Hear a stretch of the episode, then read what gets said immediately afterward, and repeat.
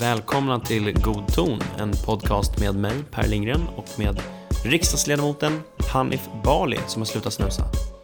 Oh shit vad du droppade den. Ja, den är, nu är den ute. Det här är Herregud. liksom, nu har du trycket utifrån. Ja, nu kommer Mjölbypartiet bara hoppa på mig. Som Ooh. fake snooze establishment. Jag tänkte- Men jag vill bara säga så här, jag har inte slutat snusa som en tönt. Nämligen att köra sån här Onico och sånt. Nej. Jag har alltså kör liksom cold turkey, i och för sig ibland plåster. Men plåster är legit. Ja. Plåster, det är helt sjukt. Eh, när jag tar plåster, Mm. och jag snusar ju när jag sover. Så då Snusar du när du sover? Ja, så jag kan inte somna om jag inte... Uh, fuck you. Eh, men, men, eh, så då behöver jag plåster som mest på natten faktiskt. Ja, okej. Men problemet är när man... Eller det är inte ett problem, för det är ganska soft. Eh, om du har plåster, eller när jag har plåster på natten, då Mm. drömmer jag hela natten. Alltså jag har REM-sömn hela natten. Eh, vilket är väldigt, väldigt ytlig sömn. Men det är, det är jävla fett att jag, är ju, jag, har ju, jag är ju lucid oftast i mina drömmar. Alltså jag kan styra och styra mina drömmar. Men är det sant? Ja, det är skitcoolt. Eh, det, det är typ det bästa du kan Det är den Ja bästa men, ja, men det underhållningen där har som jag finns. upplevt bara ett fåtal gånger. Ja, nej men jag är lucid nästan varje gång. Fy fan, varför sover du inte hela tiden? Ja, jag vet. eh, Men problemet är att man drömmer ju inte hela tiden. Men när du har den här så drömmer du alltså åtta timmar. Och eh, du kommer ju ihåg allt också. Mm. Så häromdagen drömde jag om att jag hade cancer. Men, va? Det här var inte... Men det var du inte styr sad över din egen dröm. Men det var ingen sad cancer. Det var liksom, jag kunde använda the cancer card överallt. Vilket jag gick runt och gjorde. Men det här är den sjukaste drömmen jag har hört om. det, var, det finns ju happy cancer och sad cancer. Nej, det gör det fan inte. det fanns det i min dröm i alla fall. Och jag hade happy cancer. All right. Men, all, men jag fick lika mycket sympati och, eh, från, från alla. Så din, din dröm handlar egentligen om att du ska bara kunna så här, Cartman-fulspela en jävla sjukdom. Ja, men det var episkt. Det var riktigt bra. Ja, ja. Men eh, så eh, prova att köpa, ni som är nikotin, eh, nikotin, nikotin eller ni som inte är det heller. Köp sådana här plåster, sätt, sätt det på armen och sov. Och sen se. Behöver inte, jag, jag drömmer redan vid 14 milligram, men det finns upp till 21 milligram också om man vill köpa. Jag ska prova sjuan och se hur det är. Finns olika steg i hur mycket styrkan det är på de här Vad är plåstren. sjuan? Sju- Det är hur många milligram nikotin det är. Ja, men sju- okej, sju, ah, okej, så 7 milligram. ja, ja, jag, jag jag, har kört, jag har provat 21 det är riktigt bra. Och sen 14 var ju också lika bra, men får se hur 7 är. Jag älskar att du liksom, du trappar inte upp. Utan du bara går in på det tyngsta. Ja, ja. Du vet vem Saga Ber Berlin är? Varför känner jag igen det namnet? Jag vet inte. Känner igen det som fan? Ja. Saga Berlin är, hon är fotograf och regissör och hon har vunnit en Grammis för en eh, musikvideo till låten Tabanja av artisten Cherry, kanske hon heter? Eller Aha. Cherry, jag vet Ja. inte. Eh, det är en ganska cool video. Alltså, har du sett den här filmen eh, Medan vi faller eller La En? Ja. Åh, världens bästa film. Ja, riktigt, riktigt fet. Det, det är lite, den, den musikvideon påminner lite om den och hon fick då en, en Grammis för den musikvideon. Ja. Och nu, nu är hon aktuell med ett, ett eh, konstverk som hon har gjort, hon och några andra, Ja. som har fått väldigt stor uppmärksamhet. Och det heter Uppfinn något eller dö. Och det här verket det är inspirerat av tibetanska buddister. Eh, De, de gör någonting som, de har en tradition som kallas för sandmandala. Oh my god, jag har sett det där. Det är så sinnessjukt. Mm. Alltså de lägger typ så här 30 år på att göra någon sandskulptur som Mm. bara, allt förstörs om du bara, det kommer en minsta vindpust. Exakt. Och sen när de gör den, Mm. då fimpar de den va?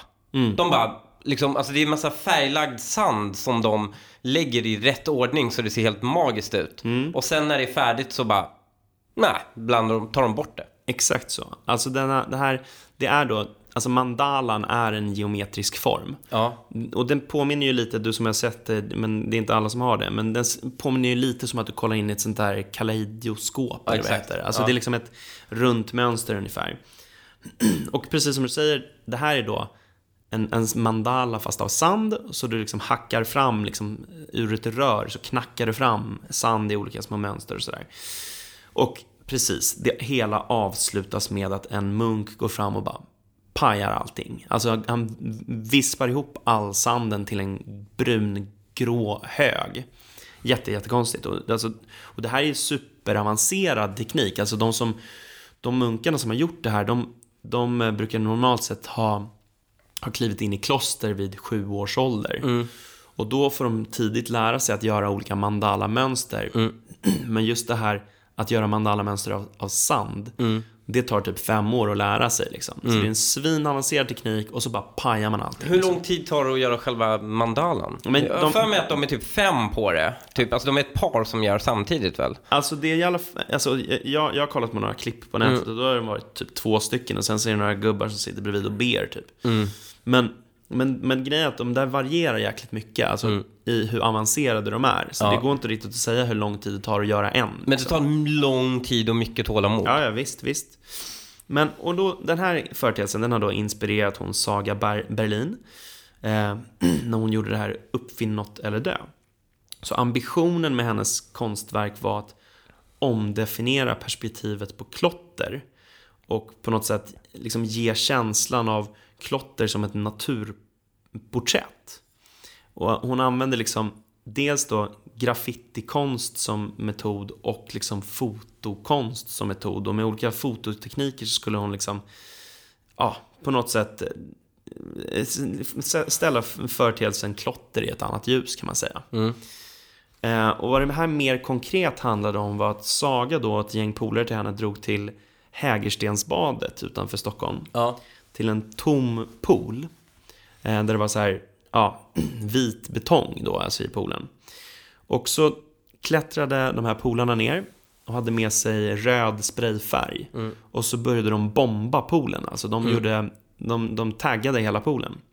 Och samtidigt så fotade och filmade eh, eh, Saga och hennes filmteam då det här. Så liksom idén var sen då att när de hade fyllt hela poolen med klotter så skulle en saneringsfirma komma dit och ta bort det. Och så skulle hon då göra en, en liksom film av det här så att liksom verkets till, tillblivelse och förintelse skulle bli filmen. Ja.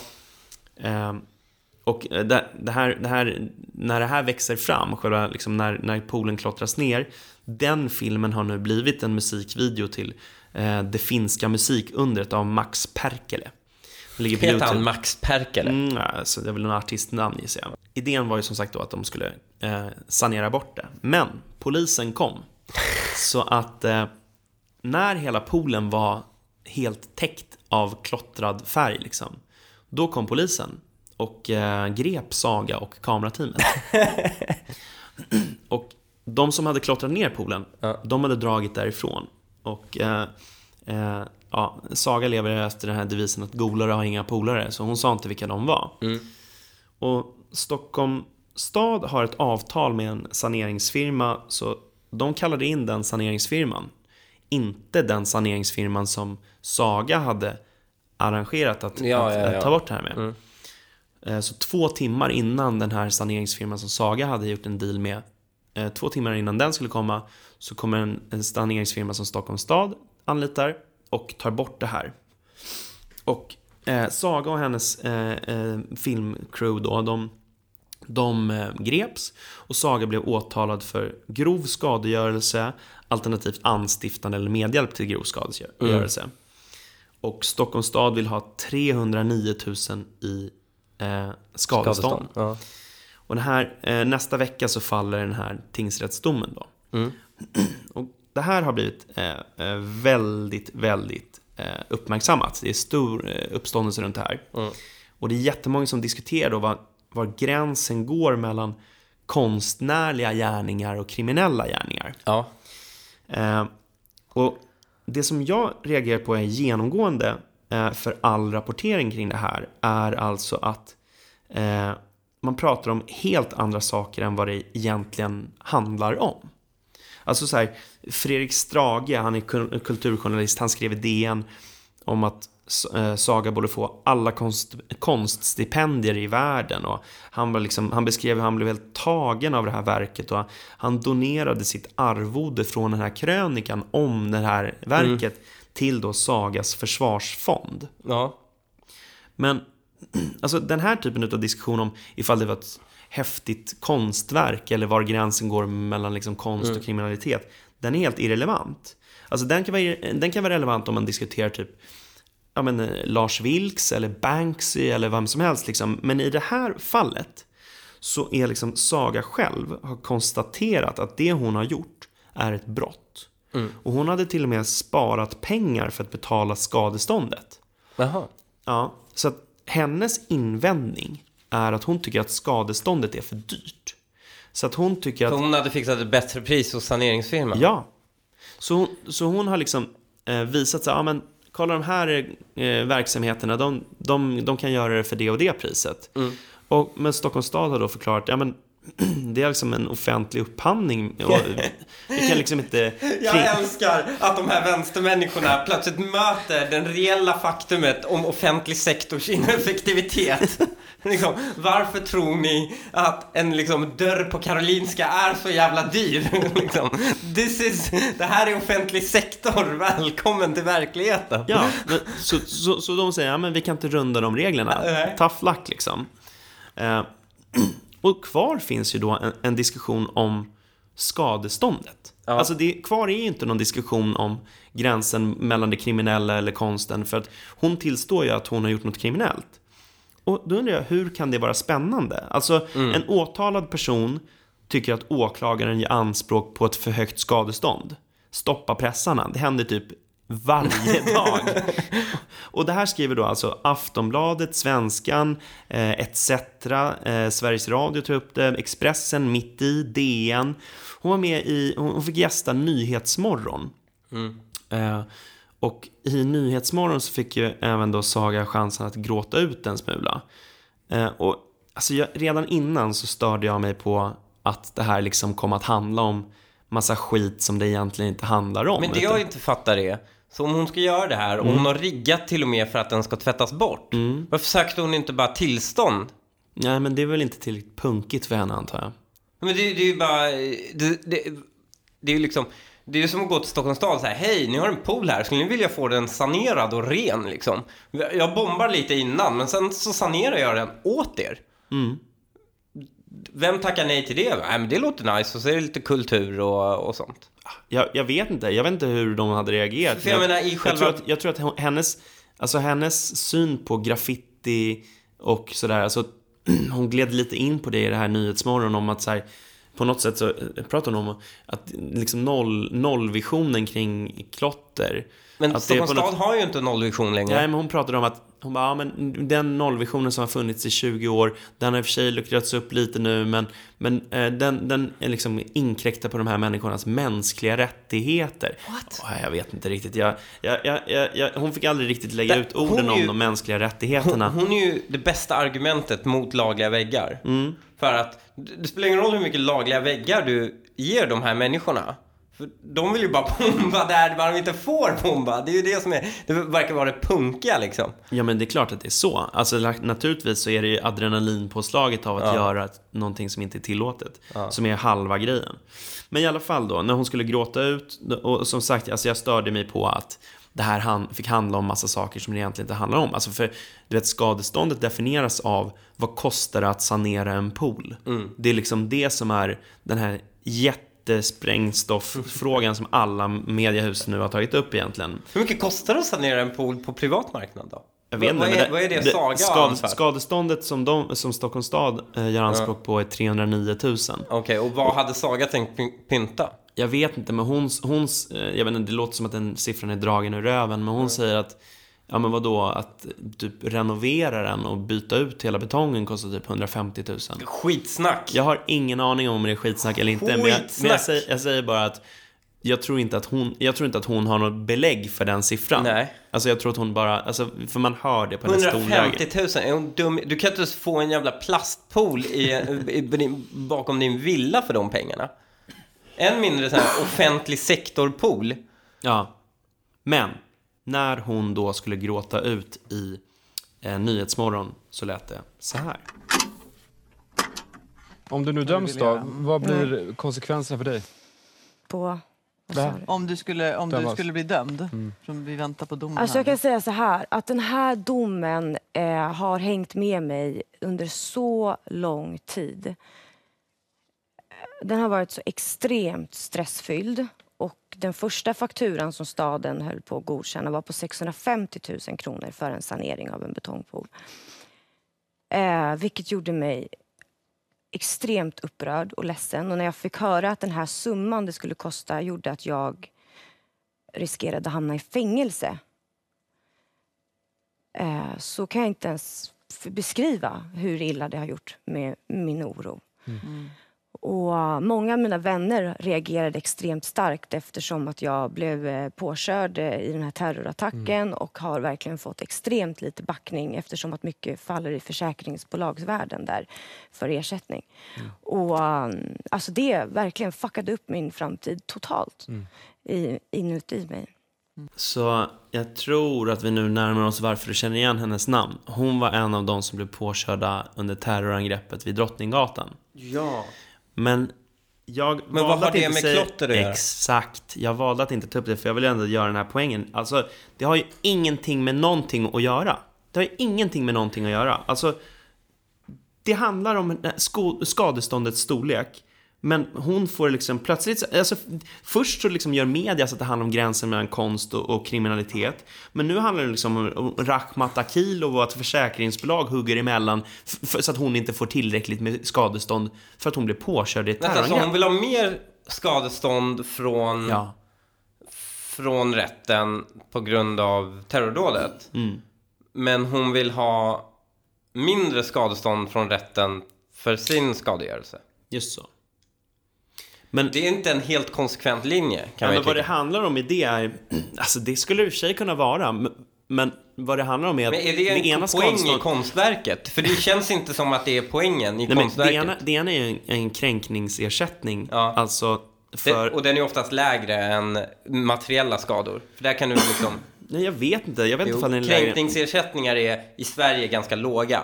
Nej, men jag tror, alltså, jag tror inte att det riktigt är så. Kränkningsersättningar är låga om du jämför med typ amerikansk kontext, Mm. men kränkningsersättningar är inte siffersatta på samma sätt.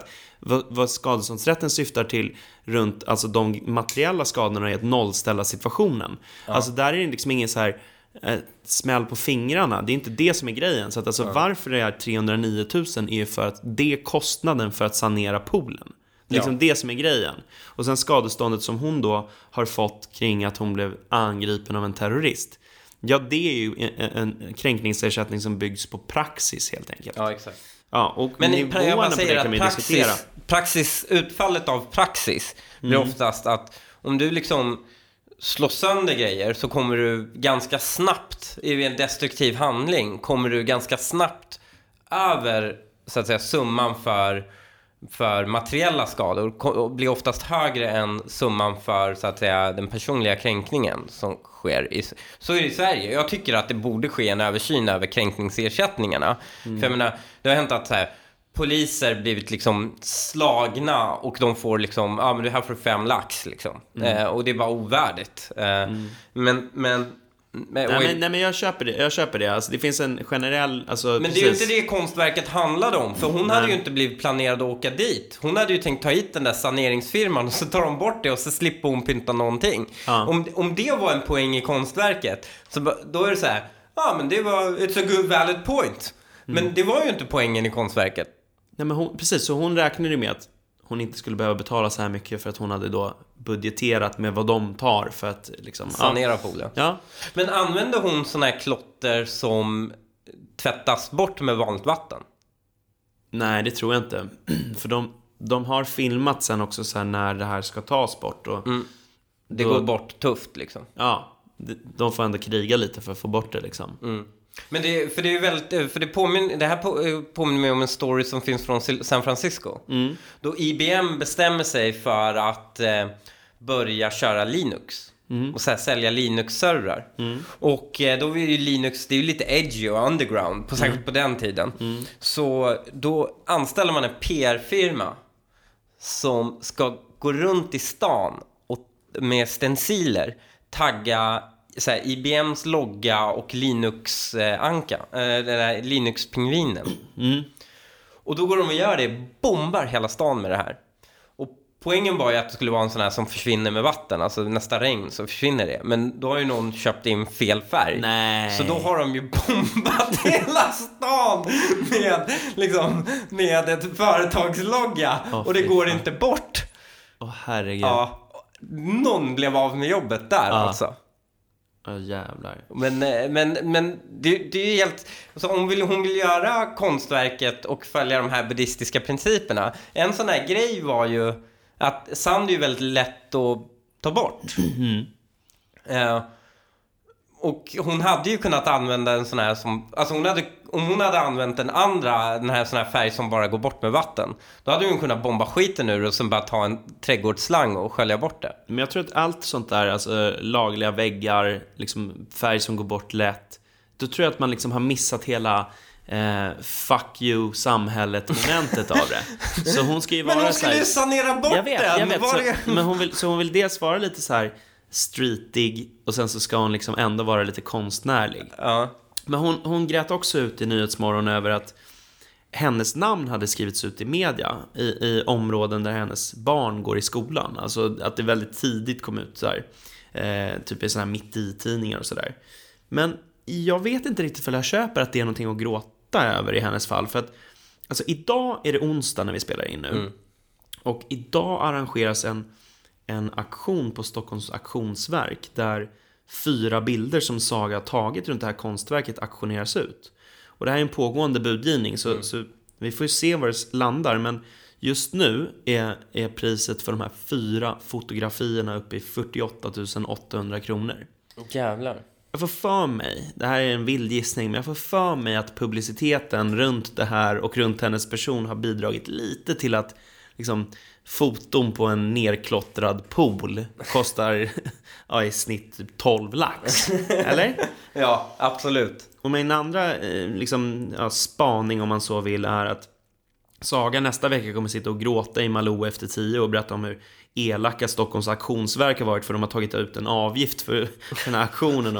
Och, på grund av det omoraliska beteendet så kommer Fredrik Strage sjunga in We are the world och skänka intäkterna till Sagas nästa projekt som är att måla Vasaskeppet rosa. Har du följt vad som har hänt i Lund? Nej. Så ehm, ehm, Judiska centralrådet eh, skickade ut ett pressmeddelande om en lokalpolitiker i Lund som länge har blivit trakasserad eh, med antisemitiska attacker och det var en mordbrandsattack mot ens hem Oj. i Lund och man har ju haft stora problem med antisemitism i Malmö och, och i, ja, men allmänt i, i, i Skåne. Ehm, och det är ju, som alla vet, en, en så att säga, det är inte på grund av stark nazistisk aktivitet i Skåne, för de är typ alla i Dalarna. Eh, men det finns så att säga nazister i Skåne, men de, när det har varit sådana här fall så har det ju oftast varit, ja men man har väl, det är väldigt mycket araber i, i södra Skåne och det, det finns en väldigt stark antisemitisk strömning där. Så judar känner sig liksom hotade och, och och eh, det begås mycket dåd mot dem. Det var tidigare väldigt stora problem med synagogan i, i, i Malmö och, ja, och så vidare. Men som reaktion på då det här eh, ganska, det var ett pressmeddelande om just den här mordbrandsattacken. Så Alice Bah Kuhnke, hon är ju då väldigt aktiv på Instagram. Eh, alla kommer ju ihåg hennes knytblusbild och hon hade under, ja, under metoo. Eh, Jag menar, ja, det var väl strax jag- efter hon gav medaljen till Arnault. Eh, Men Jag, jag kan i och för sig inte tänka, höra ordet knytblus utan att tänka på Dambergs knytblus. hade han också det? Ja, det var ju det värsta. Visst, ja men fan, jag måste hitta bilden. Jag måste hitta den för dig. Åh, gud. Men, men då, det här handlar ju lite om bilder, så att säga. Och då, då skriver hon så här. Eh, Alice Bah Kuhnke, hon har 1300 gilla-markeringar på det här. Idag kan vi läsa hur brandattacken mot ett radhus i Lund häromnatten misstänks vara ett brott mot en lokalpolitiker med judisk härkomst. Den utsatta har trakasserats under en längre tid. Och så vidare, bla bla bla. Så skriver hon nu. Men det intressanta är att titta på bilden hon har lagt upp. Mm. Eh, Alla borde följa henne på eh, Instagram. Det, man vill ju sällan här, ge en plattform till sina politiska motståndare. Men jag tycker alla borde göra det. För att det är en så sjuk grej, hennes, eh, hennes Instagram. Det här tipsade Aron Flam om också. Ja, han gjorde, han, får- han, han screen capture ju varenda bild hon, hon någonsin lägger upp. Men då står hon, alltså med någon form av, liksom, hjälteaktig pose. Eh, med en hand på höften, som sådär, och sen lite snett och stirrar hon med en sån här one mile look mot horisonten. Och bilden är tagen liksom i ett grodperspektiv. Så hon ser ju ut som någon form av liksom Superman som stirrar ut över sin stad liksom. Um, och den här bilden från som, i somras, så då tänkte man så här, vem fan lägger upp en sån jävla proffsfoto på sig själv bara för att prata om antisemitism? Tills man märker, liksom, det, det, det, så det blev ju en stor diskussion så här. Vad är, vad är det för liksom, sjukt beteende att lägga upp någon proffsbild på sig själv när man liksom stirrar ut lite Ja. modigt och pratar om antisemitism? Ja. Och sen tittar man på bilden och så tittar man på bakgrunden. Så, men det där staket känner jag igen. Men den där byggnaden där bakom känner jag. Det är utanför Stockholms synagoga. Så hon har alltså i somras åkt ut med en professionell fotograf. Ställt sig och lagt någon modig pose framför synagogan i Stockholm. Och sen är det the waiting game tills någon Och sen gör bara någonting mot väntat judar. på den här ska jag spara på tills någon jude åker illa ut. Då, då, jä- då lägger jag upp den. Ska jag se så jävla cool ut Nu, liksom, as we speak, eftersom att du nu droppar den här spaningen, så raderar hon så här motsvarande bild från en moské. Okej, fan, då får jag ingen användning för den här. Men alltså det är helt sinnessjukt beteende. Och vi har, vi har ju pratat om det här tidigare, nämligen den här dialogen, hon, den här monologen hon hade med eh, Levin. Känner du till den? Nej? Den här, eh, Alice Bas Kunkes Instagram är bara ett jävla projekt i sig att hålla reda på. För det är så mycket att anmärka på. Så jag kommer ihåg när jag, när jag la upp bilden på henne och Arnaud. Jag, jag skrev så här, kids skaffa någon som tittar på er som, som Alice Bah Kuhnke tittar på Arnaud. Den bilden är ju episk när hon ger, ger medaljen till honom och tittar väldigt kärleksfyllt. Men den den här bilden, den är, eh, du vet, eh, i Harpsund, som är den här ja, residenset för statsministern, eh, sommarresidensen för statsministern. Där brukar man ju ha budgetförhandlingar. Och det här var ju eh, från eh, när man hade budgetförhandlingar, eh, antar jag att det var, det var 17 augusti, de hade regeringsmöte på Harpsund. Och eh, då lägger hon en bild på sig själv när hon ler, hon och, och eh, Isabella Lövin tittar på, eh, tittar in mot kameran och ser de på den här berömda eh, båten, den här, Den här ekan som, ekan, eh, exakt. Reinfeldt och Merkel åkte på. Ja, men alla har väl åkt i den där liksom. Och eh, då är de ute och det är Isabella som ror och båda ler väldigt glatt och det är liksom solen är på och det, ja, det ser väldigt fint ut. Mm. Och då skriver hon så här. Igår eftermiddag när vårt språkrör Isabella Lövin i en kort paus rodde oss i ekan i sjön framför Harpsund så frågade jag henne rakt på sak, parentes, som alltid, om hur det känns, om hur hon mår, om hon känner lust, om hon är stark. Fan. Då log hon med hela ansiktet, tittade mig djupt i ögonen och sade med sin lugna stämma. Alice, att döma av den klimatdebatt som äntligen pågår är det uppenbart att Miljöpartiet behövs mer än någonsin. Vilket gör mig om möjligt än mer övertygad om vikten av det vi åstadkommit de senaste fyra åren och det vi måste fortsätta att göra. Hade de tagit svamp? Alltså det här är ett citat. Hon har Men alltså, det citat. går inte att prata sådär. Vem fan pratar så? Antingen hon är hon psykopat, Ja. Eller så ljuger hon.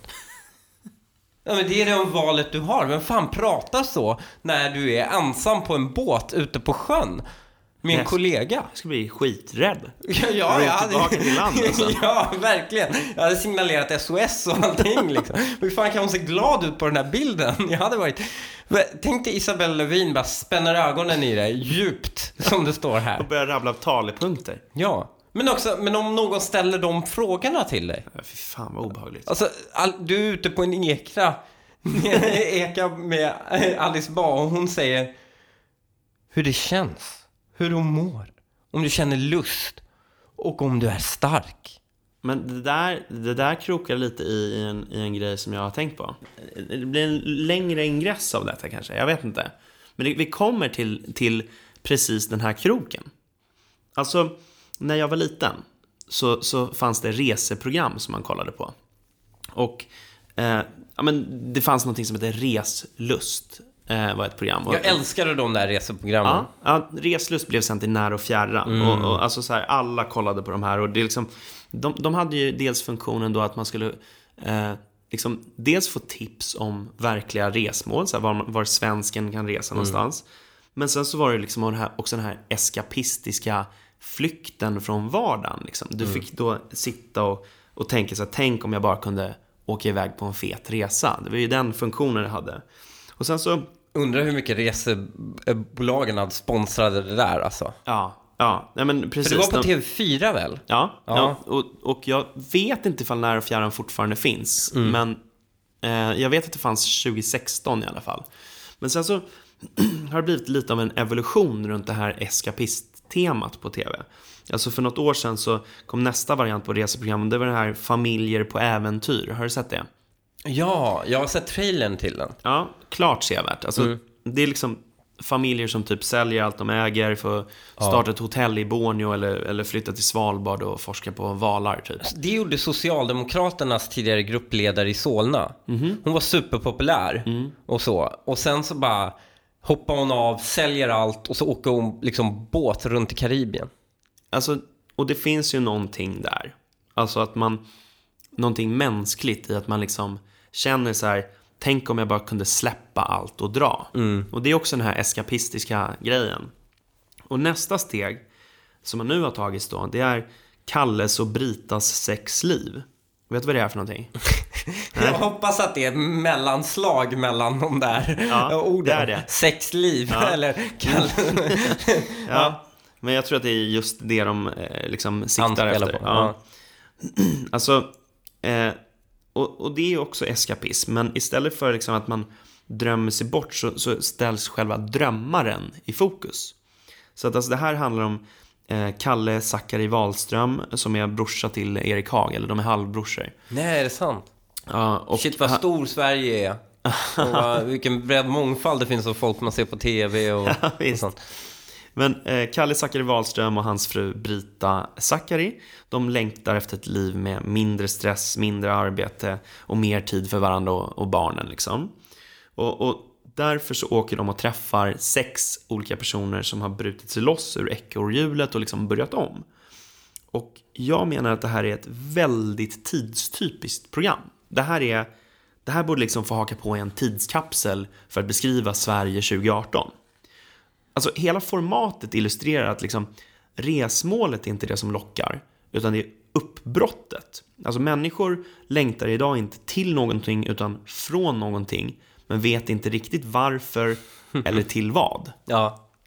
Och den, de som är målgruppen för det här programmet, de har ofta råd att resa på sådana här Hans Fahlén skidresor som När och fjärran visar. Ja. Men, men liksom, När och fjärran fyller då inte tomrum, tomrummet för dem, för det är, Nej, bara, för- det är bara att boka en resa och dra. Ja, liksom. Exakt. De måste kunna bry, de, det, Då blir det så här, tänk och bryta mot allt och bara Ja. dra liksom. Ja, och, och, och det räcker kanske inte riktigt heller, för de skulle kunna Mm. göra det också. Men de har bara den här diffusa, så här, jag vet inte vad jag vill. Och, och vad gör man då? Jo, Kalle och Brita går runt i hela programserien och känner efter. Alltså de känner inåt. Alltså en, helt abnorm nivå. Nu Vänta, så de åker ingenstans? Nej, alltså, de åker ju och besöker de här sex människorna som är helt olika till sin karaktär. Det är några som håller på med levande rollspel liksom, och någon annan som, som eh, hj- hjälper flyktingar på Lesbos. Ja. Men det är bara så här, att känna inåt. Alltså de är på någon slags diffus jakt efter så här, varför har jag frustration liksom.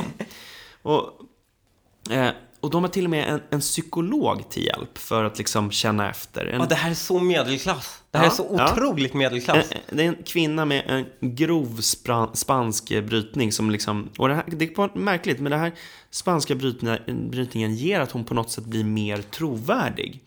Eh, och hon hjälper dem då att analysera och guida dem genom ångesten. Säg att jag då som ett första steg skulle försöka att sova ute i tält en natt. Hur kan jag tänka då för att göra det uthärdligt för mig? Alla våra styrkor har också sina nackdelar. Du har en bra fantasi, så det gör säkert en kreativ person med massor med idéer. Men som negativ kan det ha den där. Den letar efter faror ganska lätt. Precis, och det är nackdelen. Men om du tänker på fördelen, hur kan du använda dig av den styrka? Jag hittar på, kanske Kalle sover djupt, men du är alert. Jag är väldigt lättväckt. Ja, du kan vila i den där kunskapen. För att om det händer någonting, då vaknar jag väldigt snabbt. Också du tänker, det är inte bara Kalle som skyddar mig, jag skyddar honom på det här viset. Så, så då sitter de där och stöter och blöter med den här spansktalande kvinnan. Jag älskar den brytningen. Mm. Det, det, är en brytning, alltså min, eh, min mosters eh, man mm. har den, han är från Kuba. Mm. Så han har exakt den här brytningen. Mm. Och jag älskar den. Och det påminner också om, kommer du ihåg den här eh, Fuentes? Ja, den här, Alejandro Fuentes, Alejandro Fuentes. Bergström. Du måste ha struktur. Ja. oh, det, är så, ja. det är så mysig brytning. Ja. Och, men, ja, men precis, och den, jag vet inte, det är svårt att sätta fingret på. Jag tycker att den ger, på något sätt ger den förtroende. Man tror så här, hon kan mycket. Mm. Uh, men, och jag tänker då så här, alltså varför jag kopplar det här till det som vi pratade om, det är ju det här känna, alltså de sitter i den här förbannade ekan liksom och så mm. bara, hur känner du och sådär. Det är mm. ju så oerhört 2018. Och jag tror så här, jag tror att vi håller på att självcurla oss rakt ner i fördärvet. Alltså, det här är så Västrom föll. Ja. det, det, här är, det här är exakt så Västrom föll. ja, men alltså, vi, vi behöver inte mer av hur mår du, hur känner du, känn efter, känn inåt, utan vi behöver mer sätt fart, kör, gå vidare. Ja. Och, och jag, jag, tänker på min mormor, hon klockar in på 101 bast nu. Alltså hon är 101 år och en riktig krutkärring.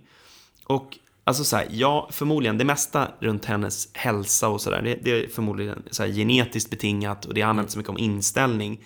Men det finns ändå ett moment av inställning i hennes person och i hennes generation.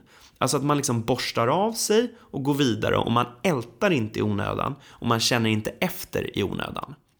Alltså hon har liksom gått eh, genom två världskrig. Hon har flytt över landsgränser, hon var tvungen att lämna bort ett barn som krigsbarn. Men och, liksom, och hon har varit på sjukhus och läkarna har i princip liksom sagt att det är kört för henne. Men hon har rest sig upp, borstat av sig och gått vidare. Och hon är inte ensam i den generationen. Alltså, jag pratade nyligen med en kompis som berättade om sin mormor. Eh, och den här mormor hade gått i något år och varit alltså, i princip blind på ena ögat. Och, och liksom, utan att säga någonting till omgivningen. Så hon ville liksom inte vara till besvär. Så att ögat, ögat hade lagt av. Så bara, men inte ska väl jag liksom gå här och gnälla. Jag tänker även på eh, Mark Levengood i, sitt sommarprat. Mm. Så, så tog han ett exempel om en, om en moster och hennes förhållningssätt till dåliga besked. Alltså apropå samma sak, det här att älta och sådär. För ett tag sedan skulle jag uppträda i Åbo, där min moster och hennes man bor. Och jag ringde moster och frågade om jag fick bjuda ut dem på middag efter föreställningen. Åh, så trevligt, svarade hon. Jag kommer gärna, men Lennart kommer inte. Men kommer inte Lennart, sa jag. Nej, han kommer inte. Men säg nu att morbror Lennart också kommer. Nej, vet du, nej, han, han kommer inte. Men ni är ju pensionärer, varför kan du inte Lennart hänga med på en middag? Nej, nej, mm, Nej, för Lennart är död. Va? Är Lennart död? Ja, han dog i januari. Nu var det april. Men begravningen då? frågade jag förvirrat. Ja, jag begravde honom. Det hör ju till. Men kom hans vänner? Nej, jag har inte sagt till dem heller. Och på min väldigt berättigade fråga varför har du inte sagt att morbror Lennart är död? svarade hon Vet du, jag tycker det är så trist att ringa med tråkiga nyheter. Jag tycker det är en underbar anekdot. Men det, det, är ju, det är väl lite så här, man brukar ju säga att tuffa tider liksom för fram tuffa människor. Och tuffa människor, liksom hårda tider, hårda människor. Och hårda människor, det är de som, de, de lyckas och skapar goda tider. Men goda tider för fram mj- mjuka människor. Ja. Och mjuka människor skapar tuffa tider. Ja, Och så går verkligen. cirkeln så här. Ja, ja. Alltså, när man hör liksom om ja, men de här gamlingarna, de här kruttanterna liksom. Så tänker jag på, alltså min, min fru, hon går en folkskole, eh, folkhögskoleutbildning nu. Och liksom, hon, hon berättade om en företeelse som gav mig sur uppstötning. Alltså som, som jag tror kan ge de här sämre tiderna. Alltså. Då, då säger en av lärarna så här. Vi kör en fol- folkhögskolerunda. Och ja, min, min fru hon, hon visste liksom inte riktigt vad det innebar. Men då fanns det andra som hade pluggat eh, sådana här utbildningar tidigare. Som bara helt liksom rättade sig i ledet. Och så började de fatta sen vad som hände. Jo, då kör man liksom laget runt och berättar hur man mår. Så du får bara lyssna på folks krämpor liksom. Va? Ja, men idag var, jag, idag var en bra dag för mig. Och, men lite ont i hälen faktiskt. Alltså, och jag bara ser liksom så här. Det där skulle inte Mark Levengoods moster ha gjort liksom. Nej, för i helvete! Alltså de här exemplen är i och för sig anekdotiska. Men jag ser ändå en stor skillnad idag mot förr. Alltså vår generation ska hela tiden känna efter. Och, och, och om vi känner en diffus känsla av att inte vara helt tillfreds så ska man liksom inte borsta av sig och gå vidare. Utan istället ska man sätta sig med en psykolog som ska säga Får du i smärta av hur du känner? Och så, så ska man liksom säga upp sig från jobbet och bryta med civilisationen och flytta ut i naturen. Och grejen är så här, det är inte bara så här att jag liksom skiter i ifall folk mår dåligt. Utan jag tror faktiskt på riktigt att de mår dåligt för att vi daltar med det här. Alltså, jag tror att mer av liksom den gamla skolans bara så här, nej men det där, det där avfärdar jag som liksom skit. Då Your kommer- då kom- problem. Ja, då kommer liksom resultatet av det blir så här, ja, då, då kommer man inse att nej men det där är bara skit. Nu är det dags för mig att gå till jobbet. För om du tittar på typ sjukskrivningar och sånt. Har ju gått från att förr i tiden var det så här. Din axel var paj. Eller så här, din höft var trasig. Det var tunga lyft. Och då till att nu blir det så här psykosociala miljöer pratar man om. Och det blir ju så abstrakt. Och det finns ju ingen, e- egentligen ingenting heller, det finns ingen evidens på sätt du kan komma åt det heller. Man har ju investerat väldigt mycket kapital och, och grejer för att fixa det här. Men det finns väldigt lite du kan göra åt det för att det handlar om hur människor känner inåt. Och ju mer du ber människor känna just inåt, just, desto mer kommer ju ut. Så det blir liksom en hel paradox där. Liksom alla ska gå runt och känna efter varenda liten liksom varenda liten sträv yta de har inuti sig och, och, och, och, och sätta ord på det. Och när de gör det, ja men då kommer de sakerna hamna i fokus. Lasse Åberg pratade om det här med psykisk ohälsa. Ja. Alltså att hans lösning är träning. För han har devisen att en fysiskt utmattad kropp orkar inte vara psykiskt utmattad. Ja. Jag tycker det är fan väl funnet. Ja. Det är liksom lite mer sånt så här bara, du behöver kanske inte analysera varje jävla ångestdipp du har. Fan, lägg dig på bänkpressen eller ta en mil liksom. Det finns ju faktiskt evidens som pekar på att fysisk aktivitet minskar psykisk eh, ohälsa. Ja men det låter helt rimligt eftersom att du får ju någon slags endorfin-rush av att träna. Ja, men också känslan av att åstadkomma någonting. um, men, men också förmodligen för att du är för trött då när du kommer hem och känner efter hur du verkligen mår. Men det är ju ganska intressant för det har blivit en liten motreaktion mot den här inkännande. Istället gå ut och gör. Eh, och den här motreaktionen, eh, Jordan B. Peterson pratar ju om det. Finns ju också den liksom lite mer extrema, liksom, när de blandar in det med fascism. Liksom. Eh, vad heter det? Ehm, han Golden One eh, på nätet. Han är ju också likadan. Liksom. Men det finns ju också den här liksom, no-fap-rörelsen. Känner du till den? Nej. Det har blivit ett sånt eh, jävla stort problem med men, kids sitter hemma och mår dåligt och undrar vad de egentligen är till för. Och, och sen liksom kommer ingenstans i livet, sitter hemma, spelar dataspel, röker braj och runkar. Oftast killar liksom. Det är det enda, så då finns det så här no fap-rörelse. Där man inte ska runka. Och sen istället liksom lägga all sin energi på att eh, gå ut, bara förbättra sig själv fysiskt. Bara så här, träna. Eh, Ta kontakt med människor. Eh, bli social. Ragga tjejer. Det, då paketeras det ju det här i olika former av så här, folk klär ju sin egen ideologi liksom. Eh, Men, men eh, i grund och botten är det samma budskap alla säljer. Egentligen så här, sluta känna inåt. Det är ju inte det som är det viktiga. Och det är ju också en, det, den här hamnar i direkt konflikt med den här vänsterkonstruktivistiska synen på att men det viktiga, allt, all, all verklighet projicerar inifrån ut. Liksom. det är liksom, känner du dig som en kvinna, då, då är du en kvinna.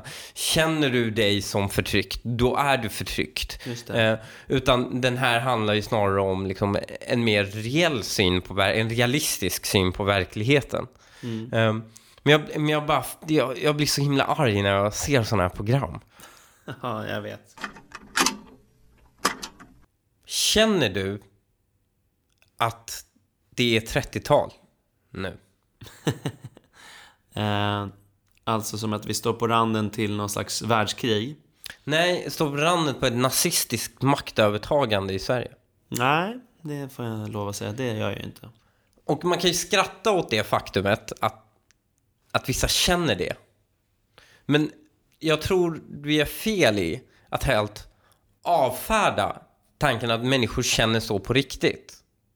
Att det är bara ett spel för gallerierna. Utan jag tror att det finns människor där ute som känner så på riktigt. Och det här motiverar dem i sättet de agerar. Kolla, om jag skulle säga liksom idén så här, ja, men du, om du spränger dig själv i luften så får du knulla 72 oskulder. Mm. Det framstår ju som ett helt jävla irrationell tanke. Mm. Det, det är bara ingen rationell människa kan ju tro på det.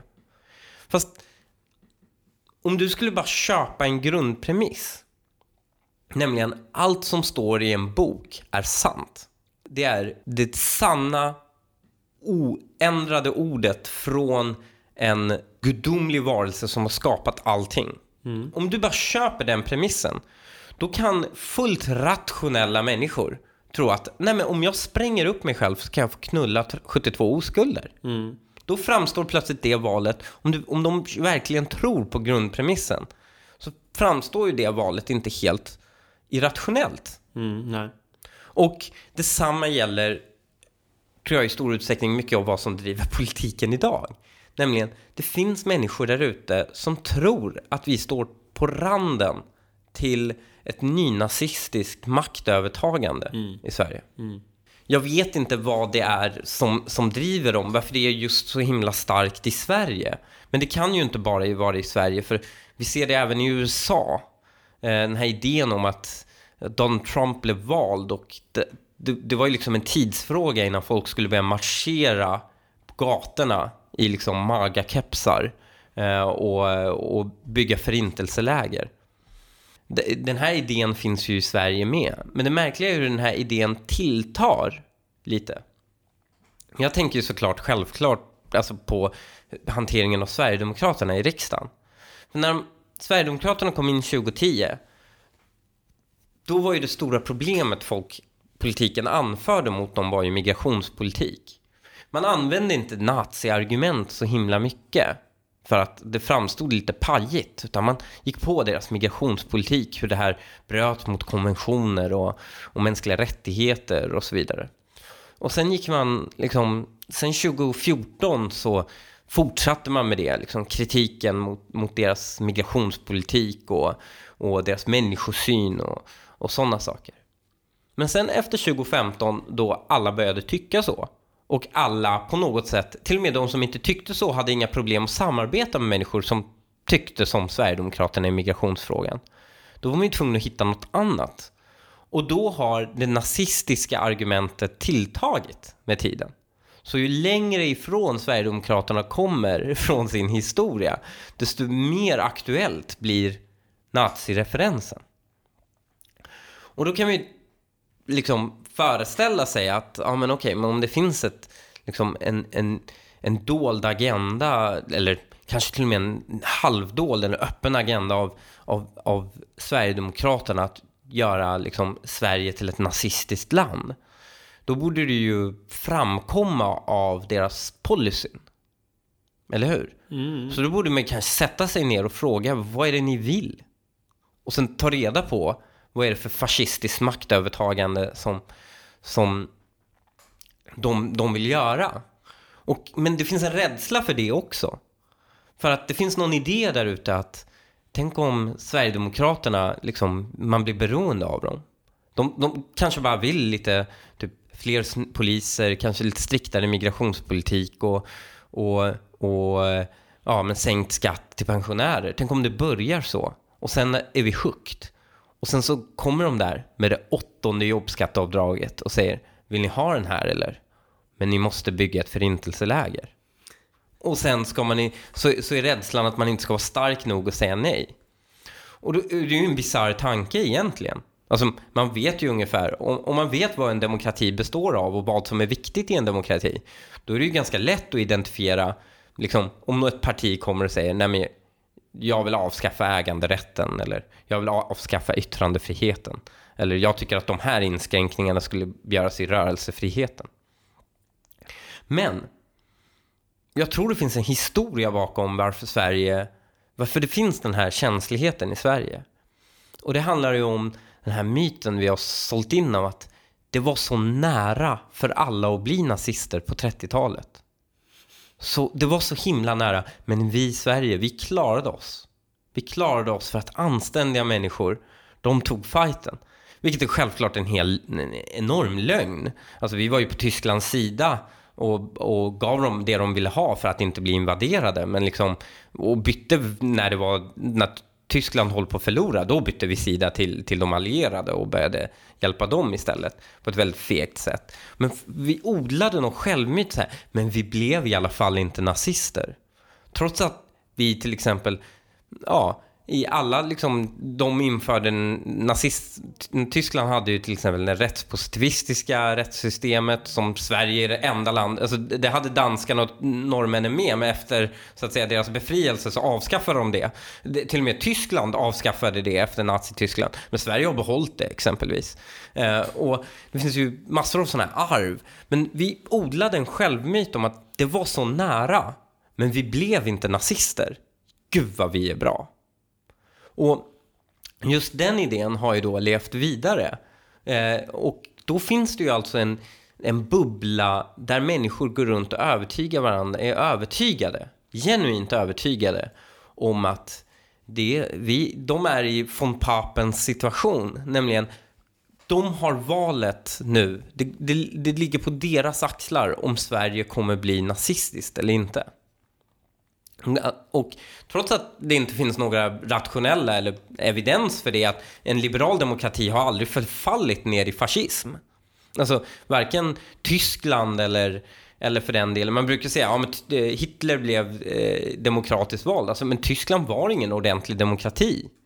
Det var ju liksom, den hade precis kommit ut ur en militärdiktatur, ur ett krig och sen försökte man ju bygga någon form av demokrati, men det, det fallerade ganska snabbt. Alltså det är ju precis som, ingen skulle ju kalla Afghanistan för en riktig demokrati heller. Och om Afghanistan plötsligt skulle tas över av, av talibaner skulle ju ingen bara, ja, det var demokratin som skapade talibanerna och, och möjliggjorde deras framgång.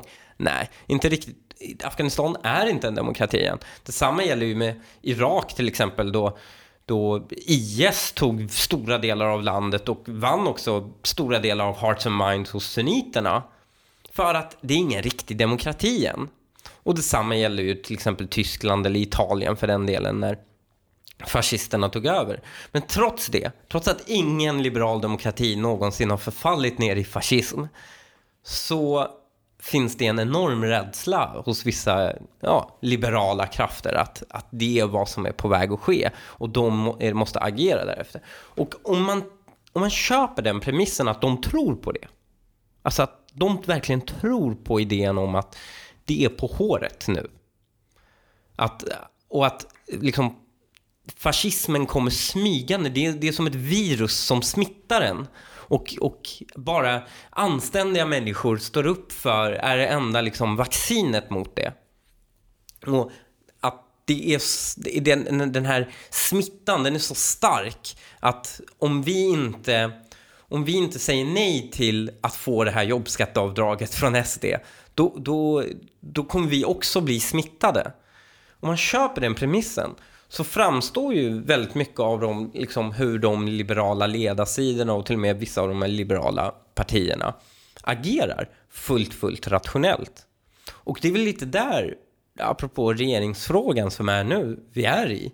Nämligen, de måste välja att tror de att Sverige på riktigt håller på att ta sig över, kommer bli en, liksom, är på håret att bli en fascistisk diktatur?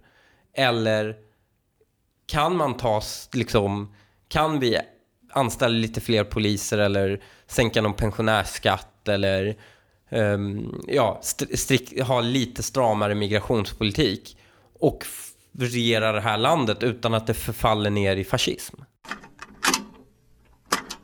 Det var allt för den här veckan.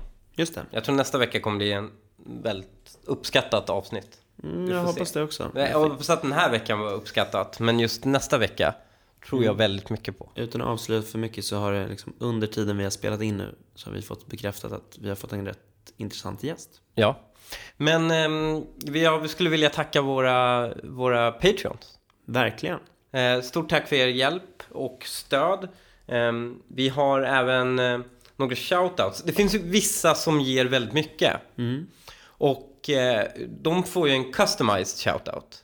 Eh, och problemet är att eh, jag- när jag frågar dem vad de, vad de vill eh, liksom, först frågar jag vilken storlek de vill ha på tishan liksom. Men också vad de vill ha för shoutout. Då är de ganska dåliga på att svara på det. De säger sin storlek. Då undrar man, vill de vara silent supporters? Nej. Utan, utan kolla era Patreon-inboxes, eh, ni, som, ni som så att säga är berättigade till en, en custom shoutout och sen så får ni svara. Eh, men en person har svarat Ja, och det är Kristoffer Andersson. berätta. Och hans shoutout är Vill ge en shoutout till alla andra som står upp för åsiktsmångfald och stöttar poddare som de inte håller med. Och sen så berättar han vad han röstar på. Och det är, jag tänker inte outa honom här, men det är, eh, han, eh, man kan säga så här, han eh, eh, röstar inte i närheten av vad någon av oss skulle komma. Jaha, men Ja. fan vad... Det där tycker jag är asballt, att han Ja. lyssn- lyssnar på oss då. Ja, och ger eh, så generöst. Ja, stort tack. Ja, verkligen. Ehm, men sen har vi några andra. Jag håller med för övrigt. Ja, att man ska stötta folk man inte...